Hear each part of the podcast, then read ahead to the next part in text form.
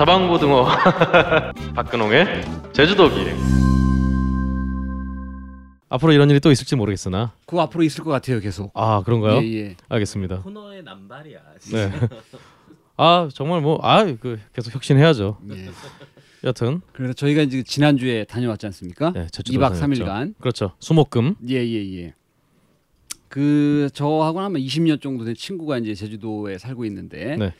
그 친구가 이제 공항에 마중을 나와서 저희가 그 도착하기 전에 제가 전화를 했어서 얘기했던 게 뭐냐면 이번에 가게 되면 네. 후배랑 같이 가는데 많은 그 관광객들이 많이 가는 식당보다는 이왕이면 현지인들이 좀 많이 가는 그렇죠. 그런 식당 위주로다가 우리를 좀 데려다 나오. 그렇죠. 이번 컨셉이었죠. 예, 그게. 예, 예. 그렇게 해서 저희가 갔었습니다.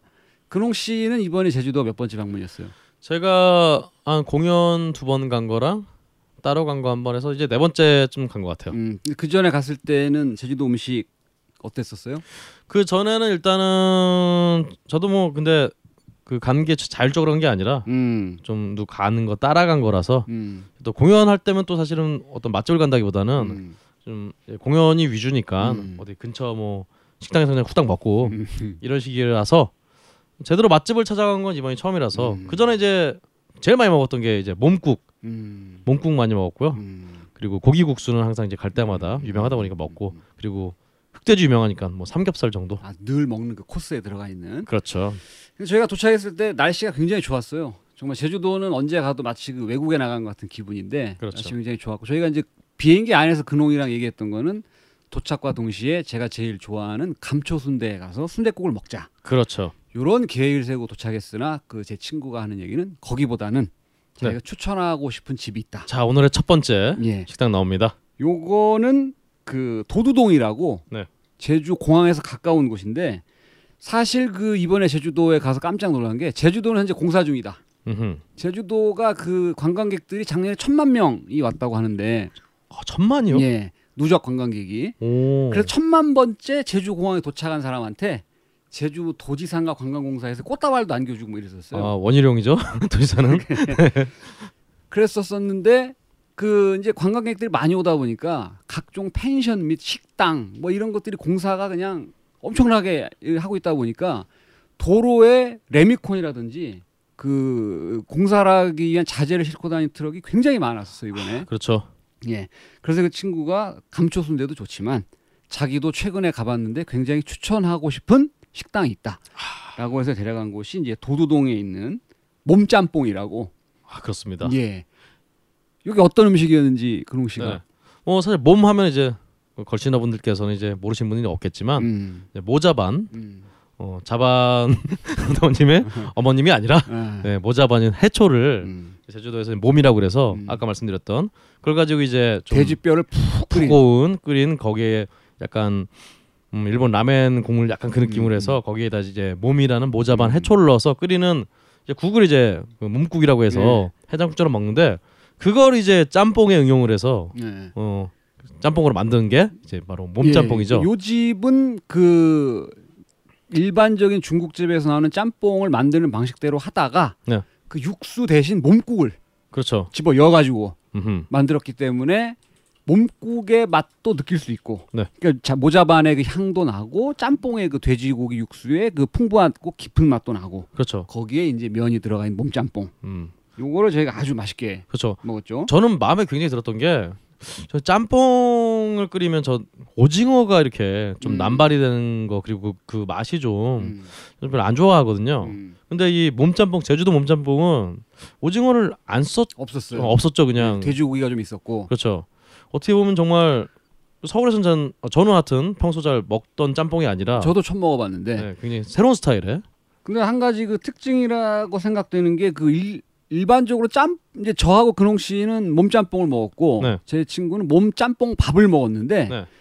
일반적으로 짬뽕 밥에는 밥만 들어 있잖아요. 아 그렇죠. 근데 제주도에 특히 이 집의 몸짬뽕 밥에는 네. 면도 조금 같이 들어가 있는. 그렇죠. 근데 아마 저희 거 끓이다가 같이 좀 아니 섞어서 그런 거 아닐까요? 그래서 제가 물어보니까 네. 거긴 면도 같이 넣어준다고. 아, 예, 그렇군요. 예, 예. 좋습니다.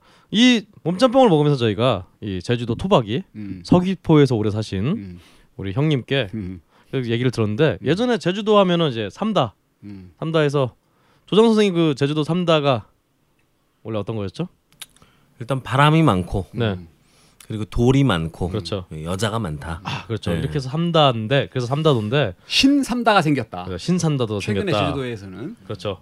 그래서 이번에 말로는 일단 그 일다가 게스트하우스 그리고 두 번째 다가 카페 어. 그리고 마지막 삼다 세 번째 신 삼다가 중국인 이렇게 해서 이 셋이 많은 게 이 세 가지가 많은 게 음. 제주도다라는 이런 또 말씀을 해주셨어요. 아 뭔가 운치를 자본이 잠식해 버린 느낌이 좀 드네요. 그러게요. 음. 그 정말 아까 계속 그 자방고 도원님이 레미콘 얘기하고 계셨지만 음. 또 서귀포에 이제 공항이 생긴다는 그런 뉴스가 또 음. 그래서 말씀하시길래 정말 뉴스를 찾아봤더니 어 그 계획이 있더라고요. 네, 대정이라는 곳에 네.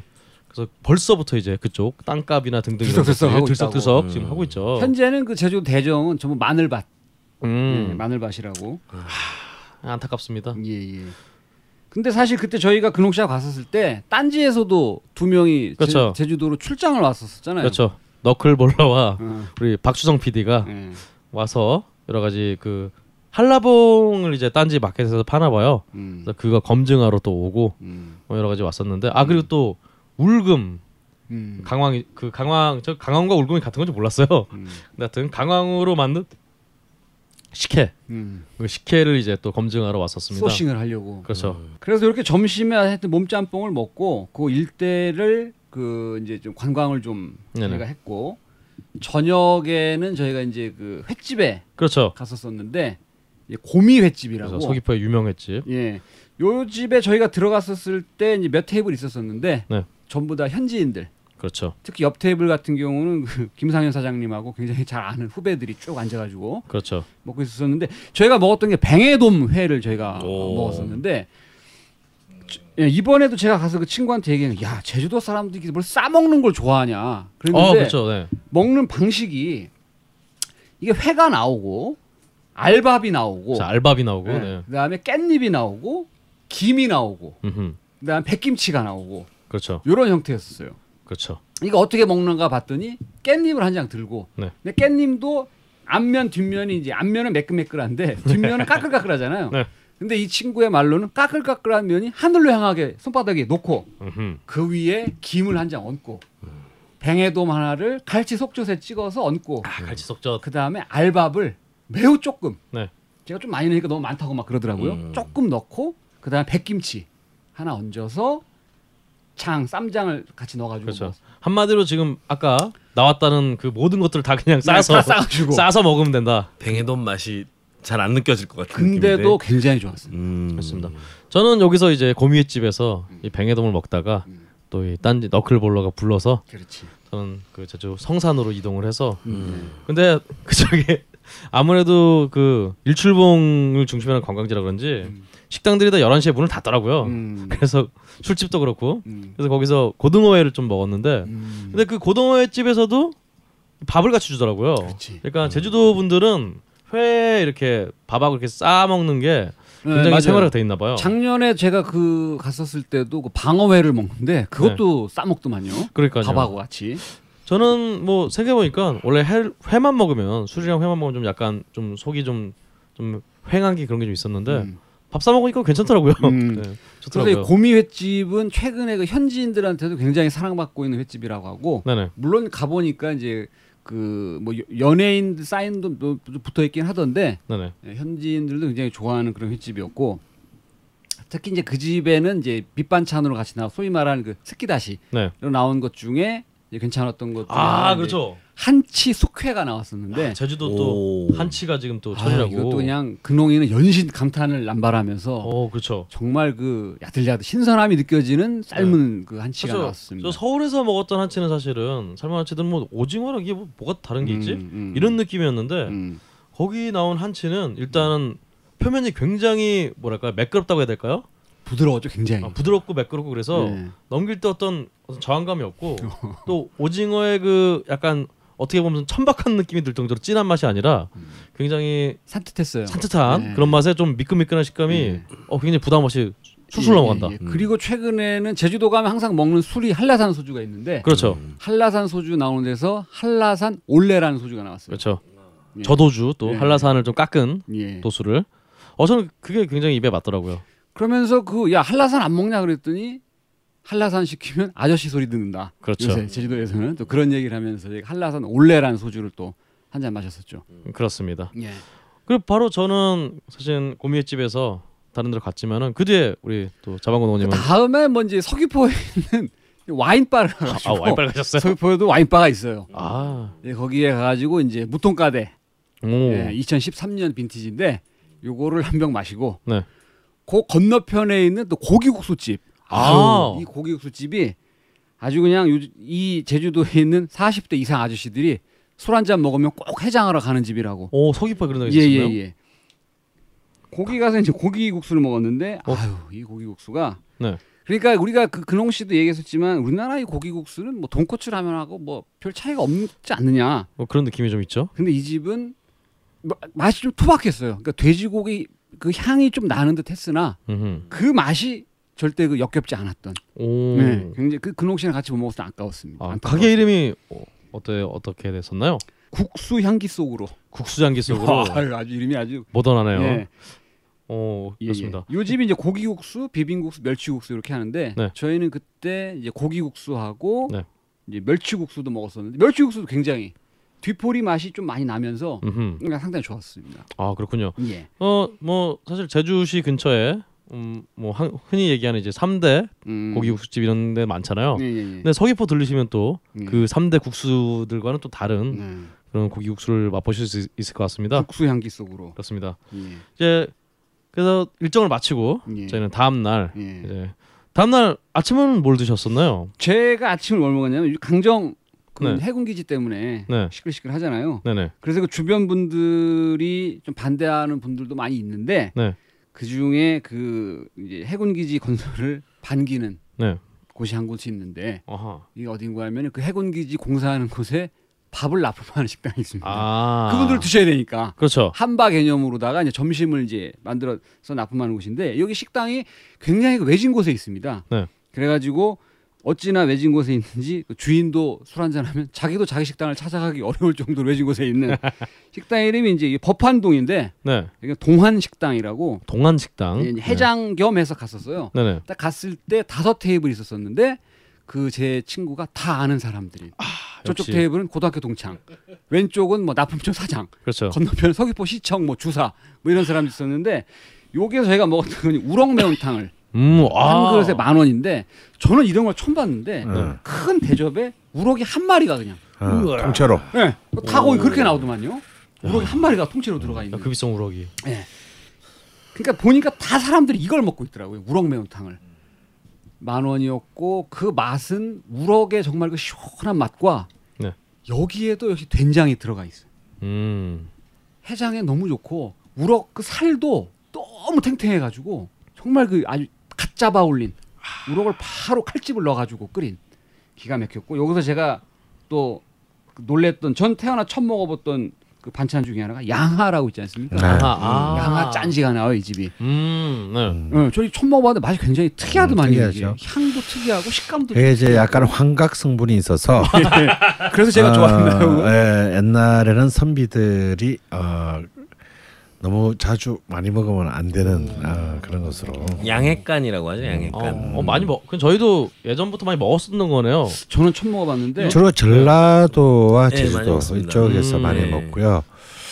좀 위쪽에는 좀 구경하기가 그렇게 음. 뭐 흔히 보이는 어, 그것은 음. 아닙니다. 어. 늘 이렇게 심장에 많이 좋다고 해서 아. 네, 많이들 먹는데 그러다 보니까 이제 흥분을 아. 시키는 게 있다고 해서 이제 음. 선비들이나 공부하는 사람들은 그렇군요. 좀 멀리하던. 근데 그 제주도. 현지에 있는 제 친구는 양아 이걸 자기는 싫다. 어, 네. 입도 안 되더라고요. 흥분을 좀 싫어하시는 네. 사장님. 그래서 그 우럭 매운탕을 같이 한 그릇 다 먹고 그 친구가 메뉴판 보더니 어 아직도 콩국수를 하네? 오. 그 집에 또 콩국수가 있더만요. 오, 야, 그래서 콩국수 하면 지날 수 없죠. 바로, 콩국수 한 그릇 사장님. 시켰습니다. 음. 네. 둘이 나눠서 먹었는데 이게 또 맛이 기가 막혀요. 아, 어.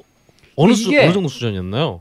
그 지금 유행하고 있는 콩국수 트렌드는 걸쭉한 국물인데 네네. 이 집은 걸쭉한 국물은 아니에요. 음. 그럼에도 불구하고 매우 풍부한 콩맛이 느껴지는 어. 그런 콩국수였습니다. 어. 점수를 주신다면은 90 점. 90점. 예 예 예. 아, 알겠습니다. 어, 혹시 자방구도님 직접 만드시는 그 국수의 점수는 몇 점쯤 되나요? 그건 뭐 이제 120점이죠. 120점. 500점 만점에. 알겠습니다. 예 예 예. 그래서 저는 그 시간쯤에 이제 어, 너클볼러와 음. 박주성 PD와 함께 음. 어, 그 성산 부근에 음. 수많은 해녀의 집들이 굉장히 많잖아요, 그냥. 음. 그, 그 중에 이름 모를 어떤 또 해녀의 집에 가서 음. 음, 전복죽을 좀 먹고 음. 어, 그리고 몸으로 이렇게 나물도 만들더라고요. 나만 나만 안 들죠. 그래서 그 나물 이렇게 먹으면서 음. 어, 어, 좀 헛헛한 음. 아침을 좀 먹고 음. 다시 또 이제 자방구 노원님과 합류를 했죠. 그래서 제가 이제 물어보니까 야 무태서는 무럭 매운탕 시키면 이렇게 한 마리 안 나오냐? 뭐 이러더라고요. 어, 네.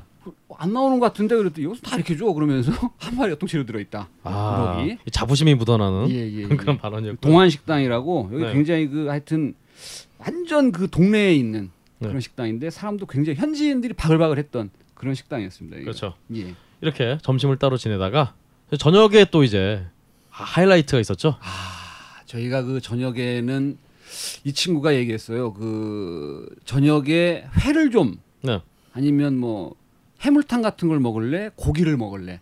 그래서 그렇죠. 제가- 제가 이제 야 나는 고기를 먹고 싶다. 음흠. 그래서 이제 돈배고기를 먹으러 음. 저희가 이동을 했습니다. 여기도 역시 서귀포에 그렇죠. 있었는데 식당 이름 천직골이라고. 음. 아, 예, 거기는 예. 제가 가본 곳이네요. 아? 아, 제가 소개했던 곳이기도 합니다만 거기 근친에서 아 그러신가요? 거기도 이제 동네에 이렇게 있는 데인데 그 집 주인이 그 거기가 원래 그냥 고깃집이었대요. 그냥 뭐 돼지고기 구워 먹고 이런 집 같은 집이었는데 그게 장사가 안 돼가지고 망했죠. 예, 업종을 전환을 똑같은 집에서 그 주- 똑같은 주인이 이제 돈배고기 집으로 바꿨는데 완전히 그냥 대박이 터져가지고 거기도 역시 식당에 들어갔더니 약 한 세 테이블 그렇죠. 또이 친구가 아는 사람을 야니 왔냐 뭐 이러면서 뭐세 테이블보다는 우리 저희가 앉아 있었던 옆자리를 제외하고는 다 아는 뭐 거의 그런. 유지셨나 보네. 예, 맞습니다. 현지인들이 많이 오는 그런 식당이었고 이 집은 그 돈배고기가 이제 메뉴판에 백돼지와 흑돼지를 골라라 이렇게 돼 있어요. 그렇죠. 음. 저희 같은 경우는 제주도면 당연히 흑돼지지 네. 하는데 아니다. 이 집은 백돼지를 먹어야 된다. 음. 그래서 그 주인도 자기 자기들은 백돼지를 추천합니다라고 써 있습니다 그 집에. 오. 음, 그렇죠. 어 사실 저는 돈배고기가라고 해서 도마 위에 그냥 고기 올려놓는다 이런 그냥 그렇게만 막연하게 들어서 음. 이게 그냥 뭐 삼겹살을 구워서 주는 건가 뭐 이런 이런 거였는데 이런 음. 느낌이었는데 일단은 삶은 음. 돼지고기가 그것도 이제 우리가 흔히 생각하는 뭐 어디 보쌈고기나 어떤 족발이나 뭐 수육 이런 느낌이 아니라 음. 어떤 뭐 다른 걸 이게 안 넣는 거죠. 그냥 네. 완전 하얀색으로 네. 그냥 다른 양념을 하나도 안 넣고 음. 그냥 고기만 딱 삶아서 음. 그 김치 그 묵은지랑 같이 음. 나오는 그 비주얼이 굉장히 예. 좀 충격적이었어 사실은. 그리고 이 집에 이제 보면 이 집이 1992년부터 시작했다는데 네. 흑돼지 오겹살이 이제 4만 8천 원이고 백돼지 오겹은 3만 5천 원이에요. 네, 근데 이 집은 사실 흑돼지가 비싸기 때문에 이걸 팔면 돈을 더 많이 벌 텐데 그렇죠. 당당하게 자기들은 백돼지 오겹을 추천한다. 이유가 그렇죠. 있나요? 가격과 맛이 합리적이고 네. 음. 예. 그다 예. 이기 때문에 자기들은 맛은 결국 비슷비슷하다. 그러니까 합리적인 가격에 백돼지를 먹어라라고 음. 이야기를 하고 있고 그렇죠. 이 집에 이제 퍼포먼스가 좋습니다. 아 그렇죠. 예, 그 주인 아주머니가 그 도마에다가 고기만 딱 얹은 채로 나와요. 테이블에. 그렇죠. 그 통고기가 이렇게 음. 나오죠. 돈배란 뜻이 제주도 방언으로 도마란 그렇죠. 뜻이죠. 네네. 음. 그러면 주인 아주머니가 집게와 칼을 들고 나타나서 음. 그렇죠. 일단 썰어요 이거를 쫙 그렇죠. 썰면서 동시에 처음 오신 분 물어봐요. 음. 그러니까 저하고 그놈이가 저희가 처음 왔습니다 그랬더니 바로 상추를 들어라. 아 그렇죠. 이렇게 손에 손바닥에 딱 이 상추를 대기하고 있으면은 예, 그 위에 아줌마가 썰은 고기를 한 점 딱 네. 집어서 이 부분이 제일 맛있는 거예요. 이러면서 그러면서 그 여기도 역시 갈치 속젓 네. 그래서 찍어서 딱 올려주시고 음. 그 다음에 양파와 마늘을 올려셔라. 음.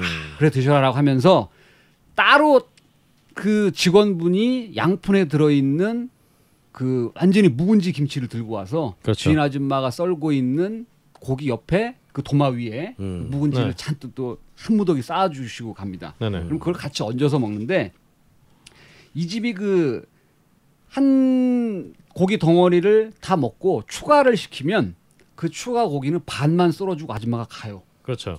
그래서 어, 왜 썰어주다 말고 가지? 그러면 야, 저쪽에서 보고 있다가 음. 썰어놓은 반을 다 먹을 때쯤 나타나서 그렇죠. 다시 썰어주는. 이것은 식지 않게 하기 위해서 그렇죠. 안 미리 썰어놓으면 썰어주는 식으니까. 겁니다라고 이야기를 합니다. 그렇습니다. 그리고 이 집은 가시기 전에 이제 예약을 하실 때 그 자기 기호를 얘기하면 그대로 해줍니다. 예를 들어서 쫀득하게 해주세요, 뭐 부드럽게 해주세요, 뭐 살 많은 쪽으로 주세요라고 이야기를 하면 그에 맞춰서 그렇죠. 고기를 또 삶아서 내주시는. 음. 저는 사실 이게 제가 돼지고기를 잘 사실 좀 못 먹거든요. 음, 그래서 이게 저한테는 사실 좀 heavy했어요. 엄청 잘 먹던데. 먹긴 잘 먹었는데 근데 아직 heavy했는데 음. 우리 자방고도님 좀 어떠셨나요 이 맛이? 저는 그 고기를 삶을 때 네. 특별한 다른 부재료를 넣지 않고 삶은 맛이다라고 좀 느꼈어요. 어 그러니까요. 즉 고기의 quality가 상당히 좋았다. 그렇죠. 라는 생각이 들 수밖에 없는 그러니까 다른 무슨 뭐 된장의 맛이라든지 다른 무슨 뭐 이런 맛이 느껴지지 않고 네. 돼지고기 그 본연의 맛만 아주 그대로 느낄 수 있는 그렇죠. 그 다음에 또 하나 마음에 들었던 건 우리가 이 수육 보면 살과 비계의 비중이 살 30에 비계 70. 그렇죠. 뭐 이- 음. 이렇게 되는데 여기는 정말 말 그대로 오겹살이 살비계 살비계 살비계 살비계가 네. 정말 아주 균형을 이루어 잘 이루어져 있는 고기가 나왔다. 오. 그 점도 저는 굉장히 마음에 들었습니다. 우리 거신께서는 그때 좀 어떤 감상이셨는지 좀 궁금합니다. 아뭐뭐 돈베고기야 뭐 제주도가 워낙 돼지고기의 문화가 강한 곳이고 그런 이제 다양한 돼지고기 문화 속에서도 이제 고기 그 자체로 이렇게 바로 들이대는 거잖아요. 뭐 예를 들어서 고기 국수라든지 몸국이라든지 음. 이렇게 좀 뭐 원쿠션 먹고 이렇게 가는 것이 아니라 어 저는 뭐 우리나라에 뭐 돼지고기 말고도 많은 수육 문화, 돼지고기의 그 어, 수육 혹은 편육 문화가 많죠. 많지만 어 방금 자반이 말한 대로 정말 그 돼지고기 그 자체 그냥 돼지와 바로 대면한다. 음. 정면 승부. 아, 어, 사실 이제 그 돼지고기의 어떤 그런 그 어, 고기 냄새를 이제 숨기거나 음. 혹은 돌리거나 어, 가리기 위해서. 예, 많은 노력들을 하는데 별별 다 넣어요. 예, 그럴 필요 없다. 네. 음. 돼지고기는 돼지고기다. 그렇죠. 예. 돼지고기만 좋으면 이제- 냄새도 사실 별로 안 나요. 네. 음. 그 돼지고기 향이 나는 게 또. 어, 예, 그렇죠. 음. 또그 맛이 그 맛이 이제 우리에게 우리를 충족시켜야 되는 음, 거죠. 음. 그 향과 맛이 그런 점에서 저는 참 정말 미친 듯이 먹었던 기억이 납니다. 예. 역시 저는 아직 내공이 부족해서 돼지고기 직접 마주하기가 좀 버거웠다. 그 저기 얘기가 나온 김에 제주 흑돼지와 이또 그냥 하얀 돼지, 백돼지. 예, 여기에 대해서는 어떻게 생각하시나요?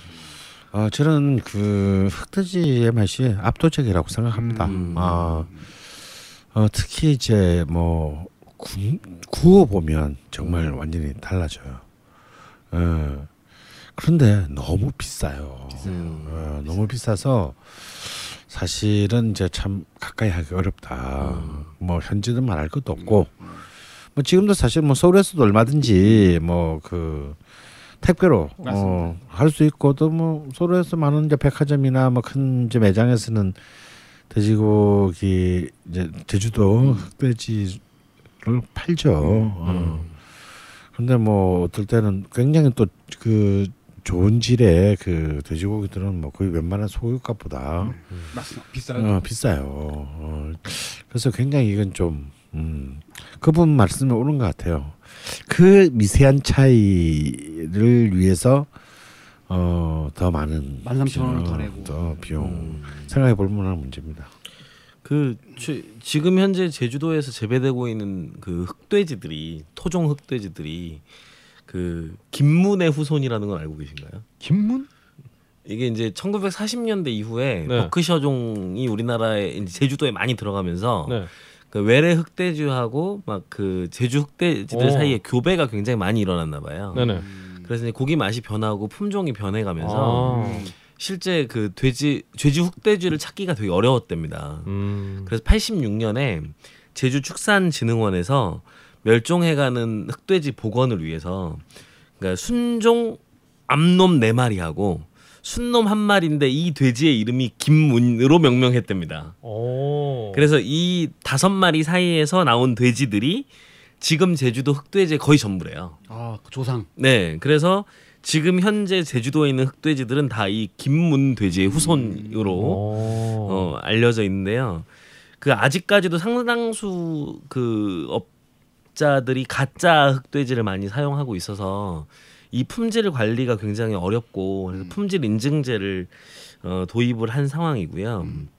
그래서 어, 실제로 그 좋은 맛을 지켜내기 위한 노력들은 굉장히 좋긴 한데 말씀하신 것처럼 또 우리가 가성비라는 게 있으니까 예, 그걸 또 고려해 보면 또 합리적인 판단이 될 수 있겠다 하는 생각이 드네요. 제가 생각하는 제주도에서 백돼지와 흑돼지의 맛의 가장 큰 차이는 네.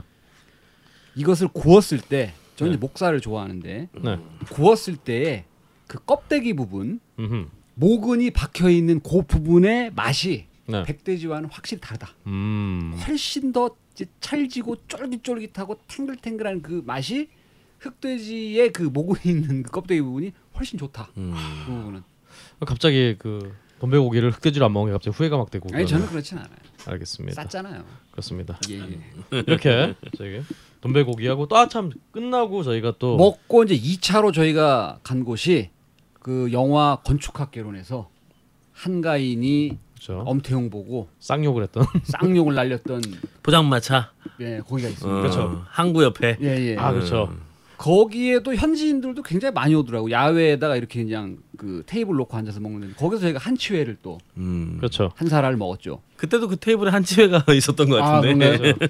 거기에는 뭐 사실 뭐 한치 외에는 딱히 또 다른 거안 시키시더라고요. 음, 이름이 이제 어진이네 횟집이라고 어진이네 해서 음. 이 집에서 이제 저 제철 한치를 먹었으나 이제 저희는 배가 불러서 한치의 이 담백한 맛은 잘 못 느끼고 앞에 한가인도 없고. 그래서 한가인도 없고 근데도 그 김상현 사장은 그 어진이네 집이 그날 하는지 안 하는지 저희가 낮에 미리 정탐을 갔었잖아요. 그렇죠. 장사 하는지 안 하는지 확인하려고. 그렇죠. 예. 우리 김 사장님이 나름 이제 비밀 병기를 준비하신 건데 음, 저희가 너무 시큰둥했다. 음. 죄송합니다. 이거 상현이 듣는다 이거. 그러니까요. 이거 저 그냥 시큰둥했다. 음, 이게 음, 죄송하다 말씀드린 거죠. 그래서 이제 이제 부른 배를 저희가 부여잡고 음, 맥주 한 캔 먹고 이제 음. 숙소에서 잔 다음에 그렇지. 좀 일찍 일어나서 어 좀딴 것 좀 하려고 그랬는데 음, 제가 너무 피곤해서 음, 좀푹 자다가 음. 마지막으로 저희가 들리는 장소가 돌아오는 있죠. 날, 그렇죠. 돌아오는 날 사실 도착한 날 못 먹은 감초 순대를 먹으려고 했는데 이 비행기 시간이 좀 빠듯해가지고 그렇죠. 저희가 다시 그 도두동에 있는 그렇죠. 어 이 집이 역시나 우리 김 사장님의 말에 따르면은 최근에 어떤 제주도 현지 분들한테 음. 굉장히 인기가 많은 집이라서 음. 계속 걱정을 하시더라고 가면서 아 이거 요즘 사람들 줄 서 있을 텐데 막 이러면서 음. 가다가 도착했는데 다행히 줄은 안 서 있고 오. 왜냐면 우리가 11시에 도착했거든. 그렇죠 이름이 오 1등 식당. 그러니까 5가 굉장히 조그맣게 써 있고 음. 1등 식당 그랬어요 5 1등 식당이라고 크기는 별로 안 큰데 필승 코리아. 그렇죠 어제 연주가 들려온 것 같아 예. 방금 하여튼 이 집이 이제 동태탕 예. 동태탕으로 유명한 집이라고 근데 음. 이 집이 마치 그 그 그 뭐 남대문에 있는 희락처럼 네. 동태찌개를 1인분씩 양푼에 담아서 쭉 그렇죠. 이제 그렇죠. 손님이 많이 오니까 그래서 오면은 그걸 바로 큰 그 다라이에다 끓이는 걸 덜어서 이제 데워서 나오는 집인데 저는 이 집에서 동태찌개를 먹어보고 저는 그 개인적으로 지금까지 제주도에서 먹어본 음식 중에 베스트 5 안에 들 정도로 저는 맛있었어요 개인적으로는. 오. 그, 그 이유가 첫 번째가 네 저희 어머니가 끓여주신 동태찌개 맛과 비슷했었는데 제가 먹고 나오면서 이제 주인 그 아줌마 두 명 있었잖아요. 네. 할머니 두 명. 네. 그분한테 여쭤봤을 때 할머니 혹시 여기 동태찌개에 또 된장을 넣으셨어요? 그랬더니 된장 들어갔지. 왜? 이게 했었는데 음, 된장 맛이 나면서 된장 비슷한 향도 지금 좀 나고 있죠. 나면서 그렇죠 국물이 굉장히 진했는데 네 이 진한 맛이 어떻게 느껴졌냐면 동태에 들어가 있는 내장 고니 그중에 그렇죠. 간 네. 이 녹은 맛이 그 국물에서 났어. 음. 그러면 간을, 간을 갈아서 넣은 거네요. 음. 굉장히 아. 진했습니다. 네네. 거기에 된장 맛과 함께 아주 튼실한 동태가 이제 두 덩어리가 딱 들어가 있는 아 그렇죠. 다양한 이 야채소들과 함께. 일종의 거제도의 이제 대구 강구 아, 대구 탕을 끓일 때 이제 간을 이렇게 아주 예 예 예. 진하게 갈아 넣으면 굉장히 맛의 풍미가 음. 높아지죠. 그래서 하여튼 제주도 가면 그 블로그 같은 데 나와 있는 누구나 다 가는 식당도 좋지만 음. 해장하기에 요런 5, 1등 식당에 있는 동태찌개도 드셔보시면 저는 정말 참 강추합니다. 제주도에서 동태찌개를 먹는다는 건 예, 굉장히 그러게요. 아까 처음 듣고 음. 제주도까지 가서 왜 동태를 이랬는데. 어, 웬 동태? 뭐. 정말 강추하고 특히 이 집에 나오는 반찬 중에 해초 무침 아 맛있죠. 이게 또 정말 너무 맛있습니다. 그리고 무엇보다 이 집에 가면 무조건 남기게 돼 있습니다. 너무 많이 줘요. 양도 정말. 많고. 그래서 남길 각오로 저희 그냥 막걸리를 이렇게 반주를 곁들이면서 그렇죠. 음. 먹고 생유산균이 거기는 들어있는. 정말 뭐 이따 쭉 말한 데는 별로였는데 방금 말한 데는 정말 가보고 싶네요. 아, 꼭 한번. 네. 그래서 사실 이 몸짬뽕 집에 또 근처에 있어요. 그래서 그렇지, 그렇지. 이 집을 그 공항 뒤편으로 해서 이렇게 음. 도두항이 그 음. 북쪽으로 해서 돼 있는 거니까 딱 그쪽에 가까운 데 있더라고요. 그러니까 혹여나 뭐 이쪽 서귀포라 다른 데를 안 가시는 분들도 이 공항 이 들어가시기 전에 어, 몸짬뽕 집이나 이 5일등 식당에 음, 동태탕 한번 드셔보시면 참 좋지 않을까 맞습니다. 그 생각이 듭니다. 예. 이렇게 어, 자방고등어님과 음. 제가 제주도에 2박 3일 동안 그렇죠 눈 깜짝하시 서로의 일정이 좀 안 맞아가지고 저희가 네. 생각했던 것만큼은 많이 못 먹었어요. 그렇죠. 예, 예, 예. 다음에는 혹시 또 가게 된다면 역시 김 사장님을 아주 독촉을 해서 근데 요 김상현 사장님이 인쇄소 하고 계신데 네. 이분의 그 자부심 중에 하나가 서귀포의 인쇄소에서는 자기가 유일하게 드론을 가지고 촬영을 한다. 나네. 예, 예. 어 갑자기 정말요. 얘기 좀 해줘야 됩니다 이 아, 사람은. 예, 예. 드론이 정말 깜짝 놀랐어요. 예. 보면서 무슨 진짜 뭐 그 배트맨 그 날아다니는 비행기 이런 거 있잖아요. 그 뭐라 그러죠? 하여튼 배트윙 예. 뭐 그걸 보는 듯이 굉장히 거대하더라고요. 음. 여하튼 이렇게 드론까지 보유하고 계신 김 사장님 덕분에 드론으로 정말 맛집을 사사지 찾아주셔서 덕분에 잘 먹고 왔습니다.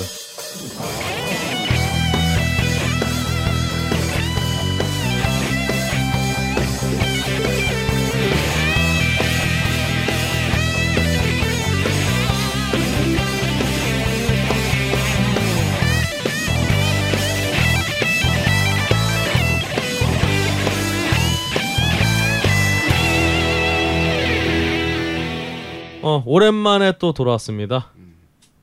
걸신이라 불러다오 특집 걸신 좌담 제가 개인적으로 좋아하는 코너 중에 하나입니다. 그렇습니다. 예. 자바동 자방고등어님이 말씀하신 부분이 굉장히 많은 아니 뭐 그러지 않아요. 거죠. 여하튼 오늘의 좌담 주제는 음 어떤 건가요? 오늘은 이제 밑반찬. 오 밑반찬? 아 우리 또 한국인들에게 네. 반찬도 그냥 반찬이 아니라 밑자가 밑반찬. 음. 깔려 있다는 뜻이죠. 그렇죠. 음. 오 근데 갑자기 왜 밑반찬을? 저희가 오늘 밑반찬에 대해서 이야기를 하기로 한 이유는 단 하나. 네. 그리고 장훈이가 저 때문이죠. 아 바빠서 우리가 그렇죠. 올라갈 틈에 예, 네. 밑반찬을 깔아놓고 우리는 밥을 먹었다. 집에서 밑반찬만 일곱 가지를 만들었다. 그렇습니다. 사실 뭐 마침 어 굉장히 신선한 얘기 아니에요. 어, 혼자 사는 남자가 그렇죠. 또 만들어서 어, 밑반찬을 일곱 개를 만들어 놓고 이제 주말을 구적구적 먹으면서 네. 보냈다. 그런 그- 각시도 아니고. 일주일 동안 이제 먹기 위해서 네. 밤에 네. 어, 밤에 어, 11시경에 시작해서 네. 어, 새벽 3시까지 아, 네. 조리를 예. 음. 밑반찬을 쭉 만들어 네. 놓고 어, 그래 그래 놓고 월요일 밤에 만들어 놓고 이제 화요일부터 음, 주말까지 그렇죠. 예, 먹었죠. 혹시나 집밥 백 선생이 생각나시는 분 있다면 그것은 착각입니다. 아, 이것은 집밥 조 선생. 그러나 어 문제는 네. 집밥 조 선생이 탄생한 이유는 갑자기 네. TV에서 집밥 백 선생을 하고 있어서 아. 갑자기 순간 동해서 마침 식재료가 어, 충분히 냉장고에 있었기에 네. 모든 재료를 아, 다 써버려야 되겠다. 지금 하지 않으면 이번 주에는 만들 시간이 없다. 좋습니다. 네, 이렇게 생각해서 평소 음식의 했습니다. 순간으로 어떤 음식의 제철 제철 음식에 대해서 굉장히 여러 가지 정보를 알려주시는 조장 선생님인데요. 그럼 과연 어떤 밑반찬을 해서 드셨는지 이게 좀 참고가 있는데요. 저는 이제 제 밑반 제가 해먹은 걸 얘기하기 전에 네. 이 밑반찬에 생각이. 나는 아, 추억들. 있잖아요. 네. 밑반찬하면 네. 뭐 어떻게 다가오는지 밑반찬이라는 것이. 그러니까 저 저 같은 경우에 밑반찬 하면 제일 먼저 생각나는 건 도시락 반찬인 것 같아요. 음. 네. 지금 세대들은 다 급식을 하기 때문에 그렇죠. 이제 잘 모를 수 있겠지만 어 사실 급식이 일반화되기 전에는 이제 싸주시는 도시락을. 들고 학교에 가서 또 부잣집 애들은 보온 도시락. 가지고 오고 또 보온 도시락 없는 집에서는 양은 도시락 가지고 와서 겨울철에 난로 위에 이렇게 쌓아두고 그 수업하다가 좋은 선생님들은 저기 난로에 밥 위아래 어, 바 위아래 바꿀 때 됐다라고 네. 알려주시기도 하고 어. 했던 기억들이 있으실 텐데 네. 그때 이제 싸갔던 밑반찬들 기억들 많이 나시지 않나요? 어, 조정 선생님은 어떤 반찬 기억나시나요? 아 저는 멸치조림이 기억이 나요. 멸치조림. 네. 좋은 반찬을 싸가면 어, 늘 이렇게 폭격을 당하잖아요. 그렇죠. 소세지나 뭐 계란이나 이런 거. 아이들이 이렇게 정말 이렇게 순식간에 네. 달려들어서 사라지는데 아, 멸치조림은 사라지지 않는 반찬이면서 어 그래서 동시에 또 이렇게 그 굉장히 밥을 그렇죠. 어, 다 어, 먹을 수 있는 짭조름하고 매콤한 그 그렇죠. 맛이 많이 기억에 남습니다. 아, 안 가져간다고 말씀하시니까 사실은 어릴 때는 밑반찬 이런 거 콩자반이나 이런 거 싸주시면은 아이 또안 먹어 이러면서 그렇죠. 음. 굉장히 뭐 무말랭이라든가 음. 안 먹는 존재였는데 점점 이제 나이를 먹고 어른이 돼갈수록 야 밑반찬 제대로 한번 먹기 힘들구나. 생각나죠. 그렇죠. 이런 어떤 정말 추억의 음. 추억과 동시에 정말 밑반찬 제대로 한번 먹어보고 싶다. 음. 그런 욕구도 불러일으키는 양가적인 어떤 특성이 있는 반찬인 것 같아요. 선생님한테는 밑반찬은 어떻게 다가오나요? 사실은 이제 저는 뭐 어릴 때 부산에서 자랐기 때문에 그렇게 뭐 밑반찬이라고 할 만한 것이 그렇게 많지는 않았어요. 왜냐하면 우리는 우리는 이제 주로 이제 반찬은 이제 생선류들을 음. 뭐 바로 사와서 음. 뭐 천재 늘린 게 생선이니까 어. 먹었고 또 저희 또 모친께서 또 이제 일을 하셨기 때문에 음. 그렇게 밑반찬을 이렇게 뭐 다양하게 음. 음, 만들어 놓고 어, 먹지는 않았습니다. 음. 도시락은 주로 뭘 어. 싸셨나요? 그냥 도시락은 근데 굉장히 저희 어머니가 참 지금 생각해 보면 참 고맙기도 하고 미안하기도 한데 뭐 저도 도시락만큼 어디 나가서 꿀리지는 않아야 되겠다는 강박관념이 계셨어. 요 음. 아마 이게 특히 이제 일하시는 그 당시만 하더라도 그 엄마가 밖에 나가서 맞벌이를 하는 경우가 흔치 않았잖아요. 음.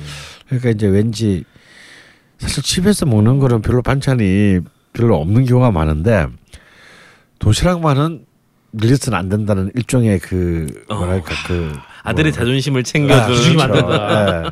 왜냐하면 도시락은 노출되는 것이니까. 음. 그래서 언제나 반찬을 한세종 그러니까 그 종류가 아니라 반찬통이 세 종류 이상.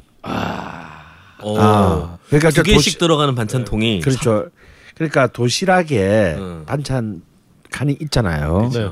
있고 또 다른 반정통을 두 개 더 정도. 오, 그러니까 이제 야. 쫙 깔면 그냥 어, 밥상이 되는 거죠. 도시락이 아니라. 제대로 된 밥상을 차려주셨네. 예, 그러니까 이제 저는 좀 있으면 좀 점심을 먹을 때마다 폭격당하셨겠는데. 어, 아, 뭐, 그 보복이 너무 컸기 때문에 이제 함부로 건드리지는 않고 이렇게 음. 남들은 도시락을 끊을 때 나는 이제 상을 차리고 음. 어, 우아하게 어. 오첩한 상. 어, 뭐 먹었던 이제 그때도 주변을 통제하시는 거신의 풍무를 보여주시군요. 예, 건드리면 죽는다 뭐 이런 거 있잖아요. 그렇습니다. 어, 그래서 이제 그 한 번은 제 짝이 제가 셋이 삼교시 마치고 잠깐 나간 틈을 타서 내 도시락을 음. 먹었다가 아, 점심 시간에 이제 운동장에 그걸 다 토했죠. 왜, 왜, 왜 어떻게 했는지. 아, 뭐더 이상 자, 얘기를 하지 않겠습니다. 당시 자, 폭력 걸신의 축구로 단련된 네. 네, 어떤 모습을 반주 죽여놨죠 그냥. 그 외에도 사실은 우리 걸신께서 중간에 예전 에피소드 말씀해 주셨던 바대로 중간에 이제 토스트를 좀 많이 싸우셔서 네, 다른 반- 이제 네. 어릴 때. 아, 네, 더 어릴 때, 어릴 때 드셨군요. 제가 2학년 때 우리 음, 아버님이 그렇군요. 도박으로 집을 다 날리셨을 때 음. 아, 되고. 아, 그때 이제 참 힘든 시기가 있었습니다. 음. 아, 근데 뭐 그때는 또 토스트를 갖고 와서 점심은 또 제가 풍요롭게 먹었던. 다른 집 집의 반찬을 어, 또 바꿔가지고. 네. 그래서 사실 이제 도시락 뭐 그때 이제 아무래도 제일 많이 이제 꼭 기본으로 들어가는 것들이 어 이제 뭐 콩자 반. 네. 어 근데 김치 이런 건 안 사주셨어요. 아. 음, 이제 아무래도 이제 김치 막 도시락 예, 막, 통 안에서 예, 막다 섞이고 예, 뭐 섞이고. 이렇게 이제 근데 음. 제가 깍두기를 좋아했기 때문에 음. 깍두기를 따로 이제 이렇게 유리병에. 음. 아. 거버.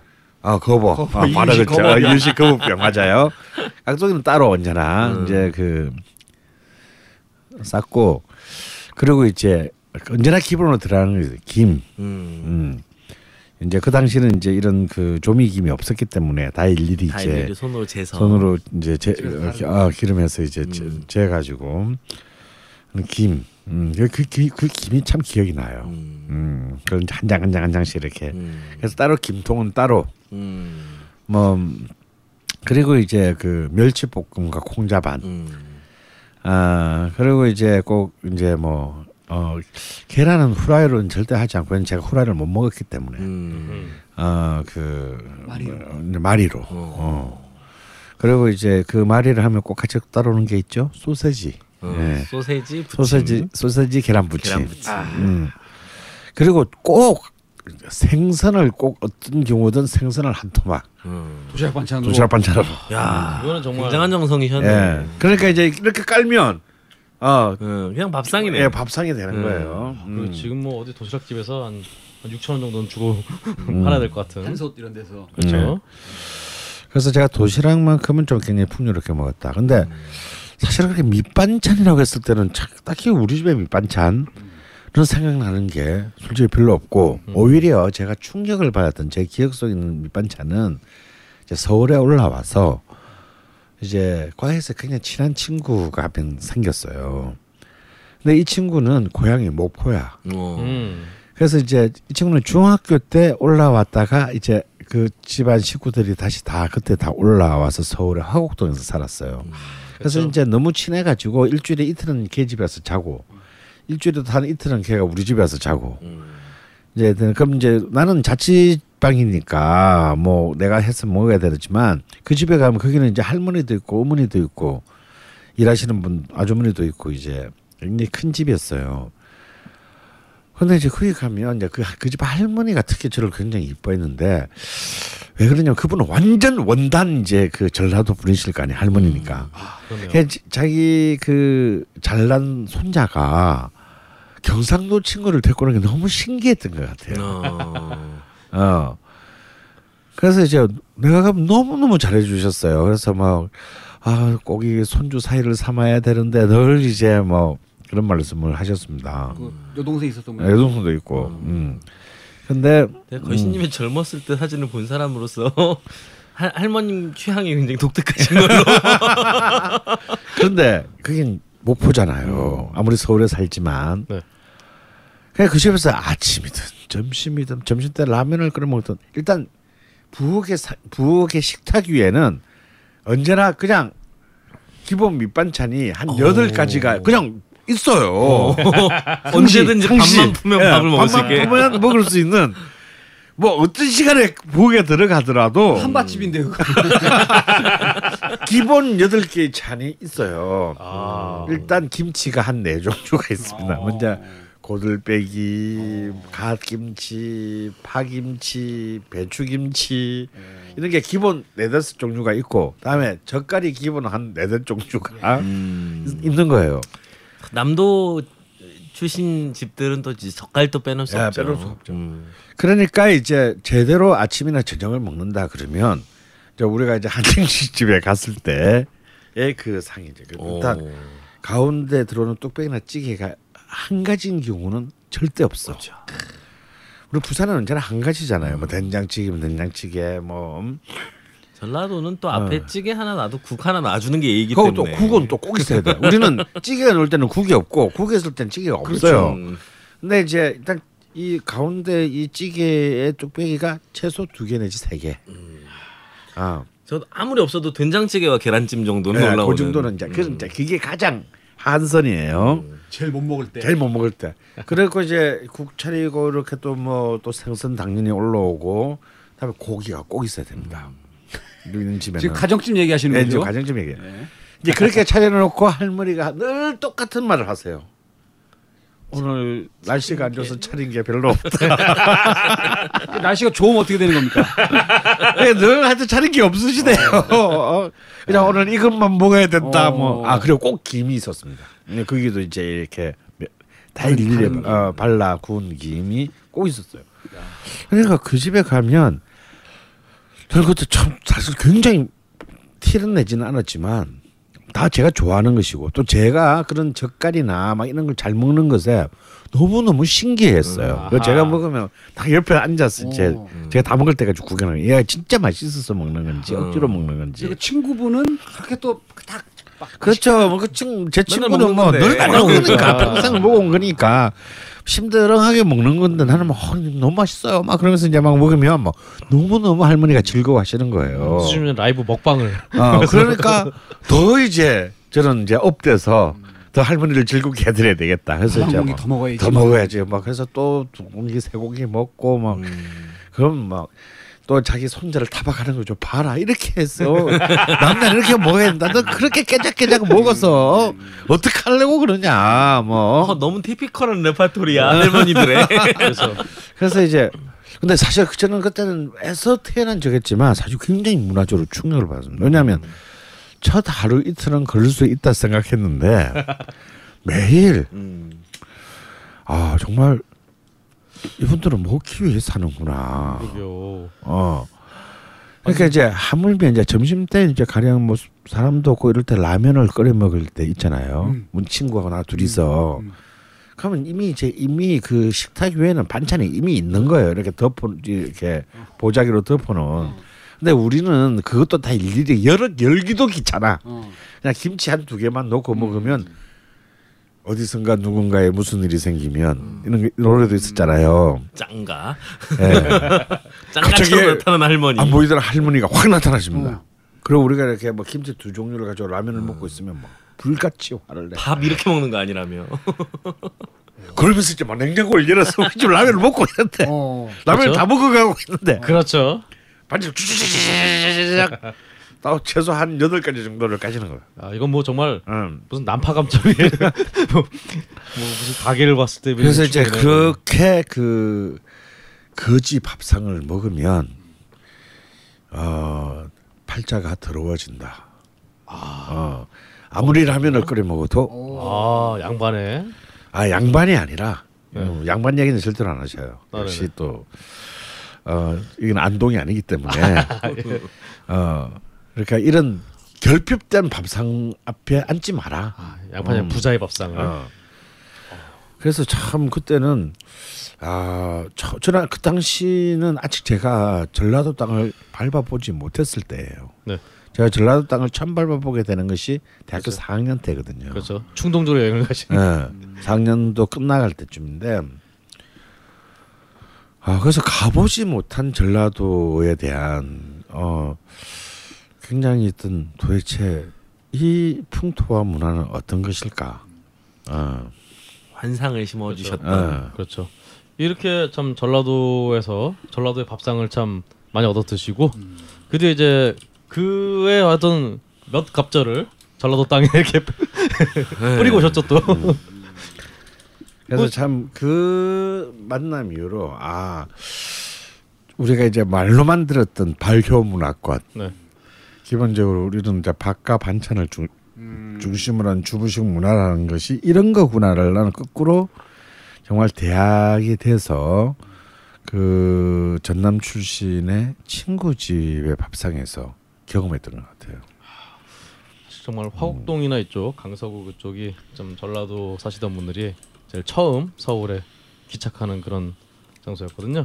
예전에 그래서 저 어릴 때도 저희 집도 이제 그 화곡동이 근처에서 물론 밥은 저희 이렇게 무슨 팔첩 반상이 나오고 그런 적은 단 한 번도 없었습니다만 어, 비슷한 느낌으로 항상 어린 시절 보냈었죠. 음.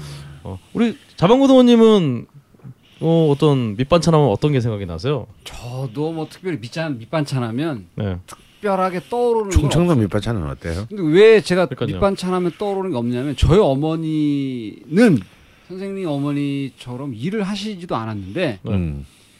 이렇게 냉장고나 이렇게 보면 항상 말씀한 상비되어 있는 반찬들 네. 그게 우리 밑반찬이라고 네. 하는데 그런 거를 저희 어머니는 가급적 만들지 않으셨어요. 오. 그러니까 기, 뭐 기껏해 있어 봐야 뭐 콩자반 정도 만들어 놓고 하고 음. 그렇다고 해서 뭐 대단한 반찬 아니고 항상 끼니 때마다 그때 먹을 거를 그 만들어서 그 먹고 어. 많은 굉장히 선진적이셨네. 남기는 거를 싫어하셨어요. 아. 그러니까 반찬 가짓수는 많지 않았는데 네. 음. 뭐 세네 가지라도 고끼니에 먹을 거를 장을 봐갖고 와서 만들어서 바로 먹고 치우는. 음. 오. 그래가지고 저는 특별히 뭐 밑반찬 하면은 떠오르는 기억은 저는 별로 아, 없어요. 완전 느낌이 네, 처음에 오히려 여자친구 지금 이제 자신의 가정을 가지고 난 뒤에 자기가 밑반찬을 만들어 먹는 제가 지금 이제 네.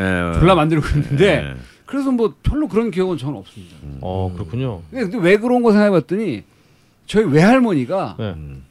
하- 외할아버지가 일찍 돌아가시고 난 다음에 애비 없는 자식을 만들지 말아야겠다라는 생각으로 외할머니가 딸님들을 저희 어머니와 이모들 굉장히 엄하게 키우셨다는 거예요. 아. 그래서 살림을 하는 거라든지 뭐 이런 거에 있어서 굉장히 엄격하게 음. 무슨 뭐 이렇게 막 먹고 설거지도 바로 해야 되고 음. 반찬 같은 것도 그때 그때 만들어서 따뜻한 거를 가족들한테 먹여야 된다. 뭐 이런 거를 너무 그 어. 교육을 받고 잘하셔가지고 어디 묵은 반찬을 음. 뭐 어, 뭐 그런 게 식으로? 있으셔가지고 별로 그런 거는 경험 없었던 것 같아요. 야 확실히 정말 이 할머님들의 그 전어번 화에서 말씀드렸지만 아 저저번 화에서 정말 한국의 음식 문화 정말 할머니들이 쥐고 있다는 게 음. 실감이 나는 그런 에피소드네요.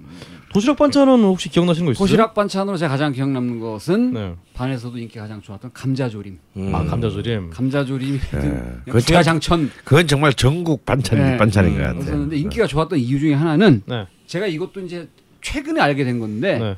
저희 어머니는 간장만 갖고 간장과 뭐 약간의 뭐 설탕 이 네. 정도만 갖고 하셨는데도 당시의 친구들은 야 쟤네 집 감자조림에서는 짜장 맛이 나 어. 이렇게 얘기를 했었거든요. 네. 저는 아 정말 우리 엄마 짜장을 좀 네. 신송식품에 음. 네. 춘장을 한 숟가락 퍼 넣는구나 생각했었는데 얼마 전에 여쭤보니까 야 그 간장하고 설탕만으로 한 거야 어. 라고 하셨어. 그 간장을 막 설탕을 했었던 그 감자 조림이 가장 인기가 좋았고. 기억이 많이 남죠. 그래서 저희 어머니 그거를 맥심병에다가 맥심병. 아. 그 당시에는 아까 선생님 말씀드렸지만 거버 이게 네. 이유식이에요. 음. 아 그렇죠. 병은 아. 유리고 뚜껑은 알루미늄인데 네.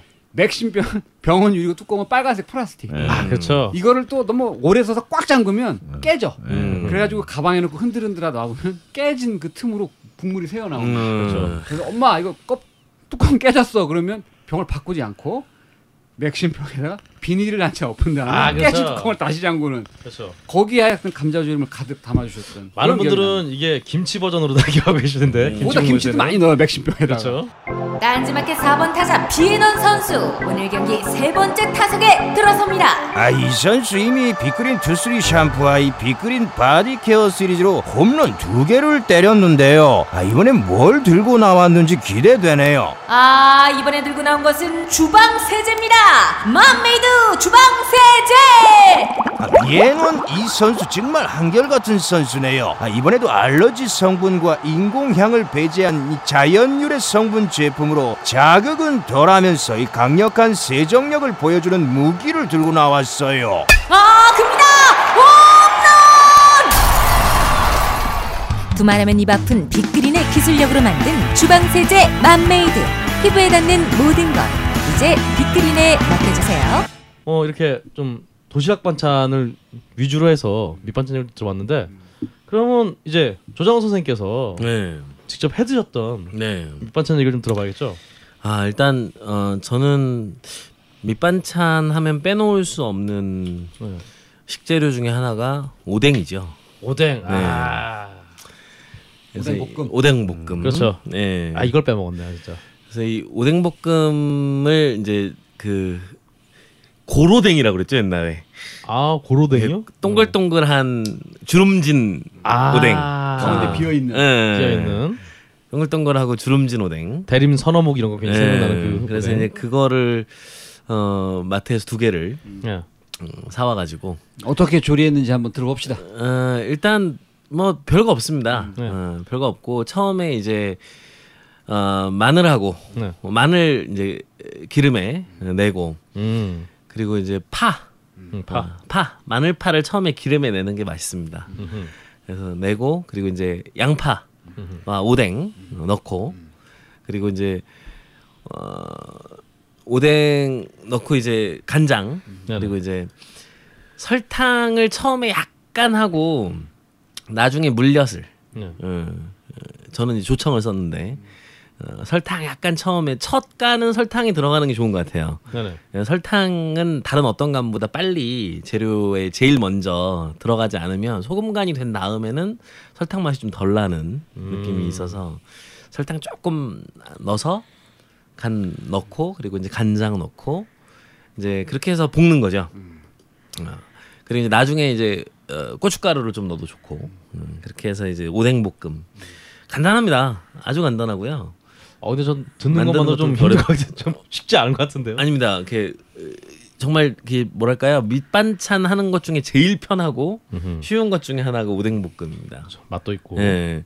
그래서 이제 양파를 넉넉하게 네. 어, 썰어 넣고 양파 큰 거 하나 정도면 네. 어, 충분합니다. 엄청 많이 들어가는 건데 네. 음. 그렇게 해서 해놓으면 특히 양파가 많이 들어갈수록 나중에 그 설탕 약간 넣었던 단맛이 아 어, 그러죠, 점점 더 쫙 올라와서 양파 단맛으로. 어, 나중에는 냉장고에서 좀 시간이 지날수록 단맛이 진해지는 그런 오뎅볶음이 만들어질 수 있습니다. 배려를 하셨어. 예. 그리고 이제 또 하나는 멸치볶음. 아 멸치볶음 네. 멸치볶음은 사실 버전이 굉장히 많아요 집집마다. 그렇죠. 일단 멸치 크기에서부터 집집마다 달라요. 그렇죠. 매우 작은 멸치냐 아니면 딱 봐도 "헉, 이렇게 큰 걸 하는 집이냐. 그렇죠. 예. 그 잡멸치와 중멸치와 대멸이 있죠. 근데 보통 대멸은 국물을 내는 용으로 많이 쓰는데 네네. 어 그게 저는 종류에 따라 좀 다르겠습니다. 그러니까 멸치가 자라지면 어 꽈리고추를 넣어서 간장 볶음을 하는 게 저는 제일 맛있는 것 같아요. 네네. 그 잡멸치는 간장 볶음을 어, 하는데 멸치 볶음 하실 때 제일 주의하셔야 될 점은 처음에 이제 멸치가 좀 이렇게 뭐랄까 눅눅할 수 있기 때문에 어, 멸치를 그냥 덮어주는 거죠. 아 떠났습니다. 네. 그래서 이제 멸치를 그냥 프라이팬에 아 기름 없이. 기름 없이 넣고 어, 좀 센 불에 네. 어, 센 불에 쭉 이렇게 계속 팬을 어, 팬보다는 웍이 좀 편한데요. 그렇죠. 깊이가 있는. 네, 웍을 좀 이렇게 돌리면서 어, 그러면서 멸치의 수분을 좀 날려주면 멸치가 비린내가 나지 않습니다. 오. 네, 그래서 그렇게 날려주고 그리고 이제 어, 그 날려준 데다가 바로 위에 그냥 저는 그 뭐 계량컵 같은 거 없이 그냥 바로 간을 하는 편인데요. 네네. 네, 간장, 음, 간장 한 세 큰술, 한 네. 봉지면 세 큰술 정도 넣고 두 큰술에서 세 큰술이면 되는 것 같아요. 네네.